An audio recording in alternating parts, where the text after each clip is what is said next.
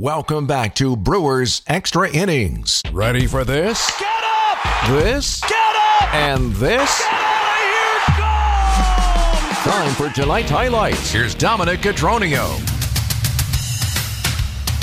Sean Manaya, a left-hander, against Cy Corbin Burns to open up a series in the city by the Bay. The San Francisco Giants, the opponent at Oracle Park. And all the apprehension about facing a southpaw quickly evaporated in the first, thanks to Willie Adames. Manaya's one two. And Adames, a line drive into right field for a base hit. Contreras will trot home. Miller stops at second. The Brewers on the board with an R B I single for Willie Adames. Lane Grindle's call, it snapped an oh for twenty-one for Willie.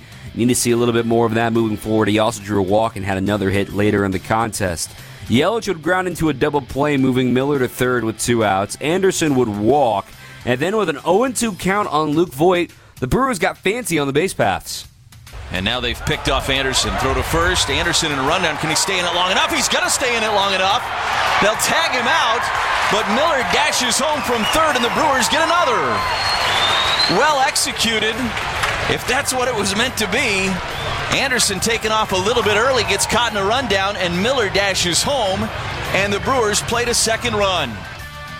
You just heard Craig Counsel confirm that's exactly what the plan was, and the Brewers did it. Two strikes, two outs, pretty good spot. However, in the bottom of the first, the Giants would respond right back, a two-run home run by J D. Davis off of Corbin Burns. It was the start of what would be a struggling night for him and the cutter. He would get back on track in innings two, three, and four. We fast forward, though, now. The Brewers still tied two to two in the top of the fifth inning, getting some traffic on the bases. Runners on first and second, Tyrone Taylor and Joey Weimer.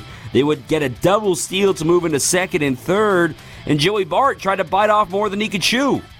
one one, swing and a miss. Uh, throw back to third. It goes over the head of the third baseman, Davis, and into left field. Taylor will score.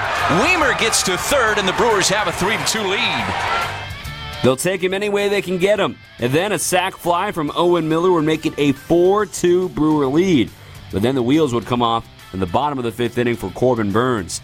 Against the eight-hitter with nobody on and one out, he was ahead oh two on Brett Wisely, who came into the game with an oh forty-seven batting average, and he lined a sinker into left center field for a base hit, and that's when things started to unravel.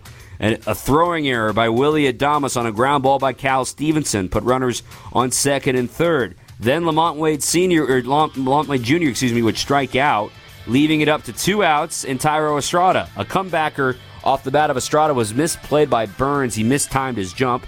Then a walk to J D. Davis and the Brewer killer, Jock Peterson.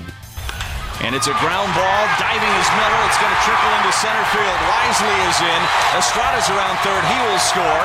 The throw goes to third. Safe at third is Davis. Throw back to second, and Peterson is out. So two runs come in on the play. Giants take a five four lead. Peterson thrown out as the throw went to third. He tried to take second. Of the five men that reached base in that fifth inning, four of them did so with two strikes on them against Corbin Burns. They would add a pinch hit solo homer from Wilmer Flores in the eighth inning, and that would be all the scoring tonight. The Brewers could not muster up just about anything against the Giants bullpen and fall by a final of six to four.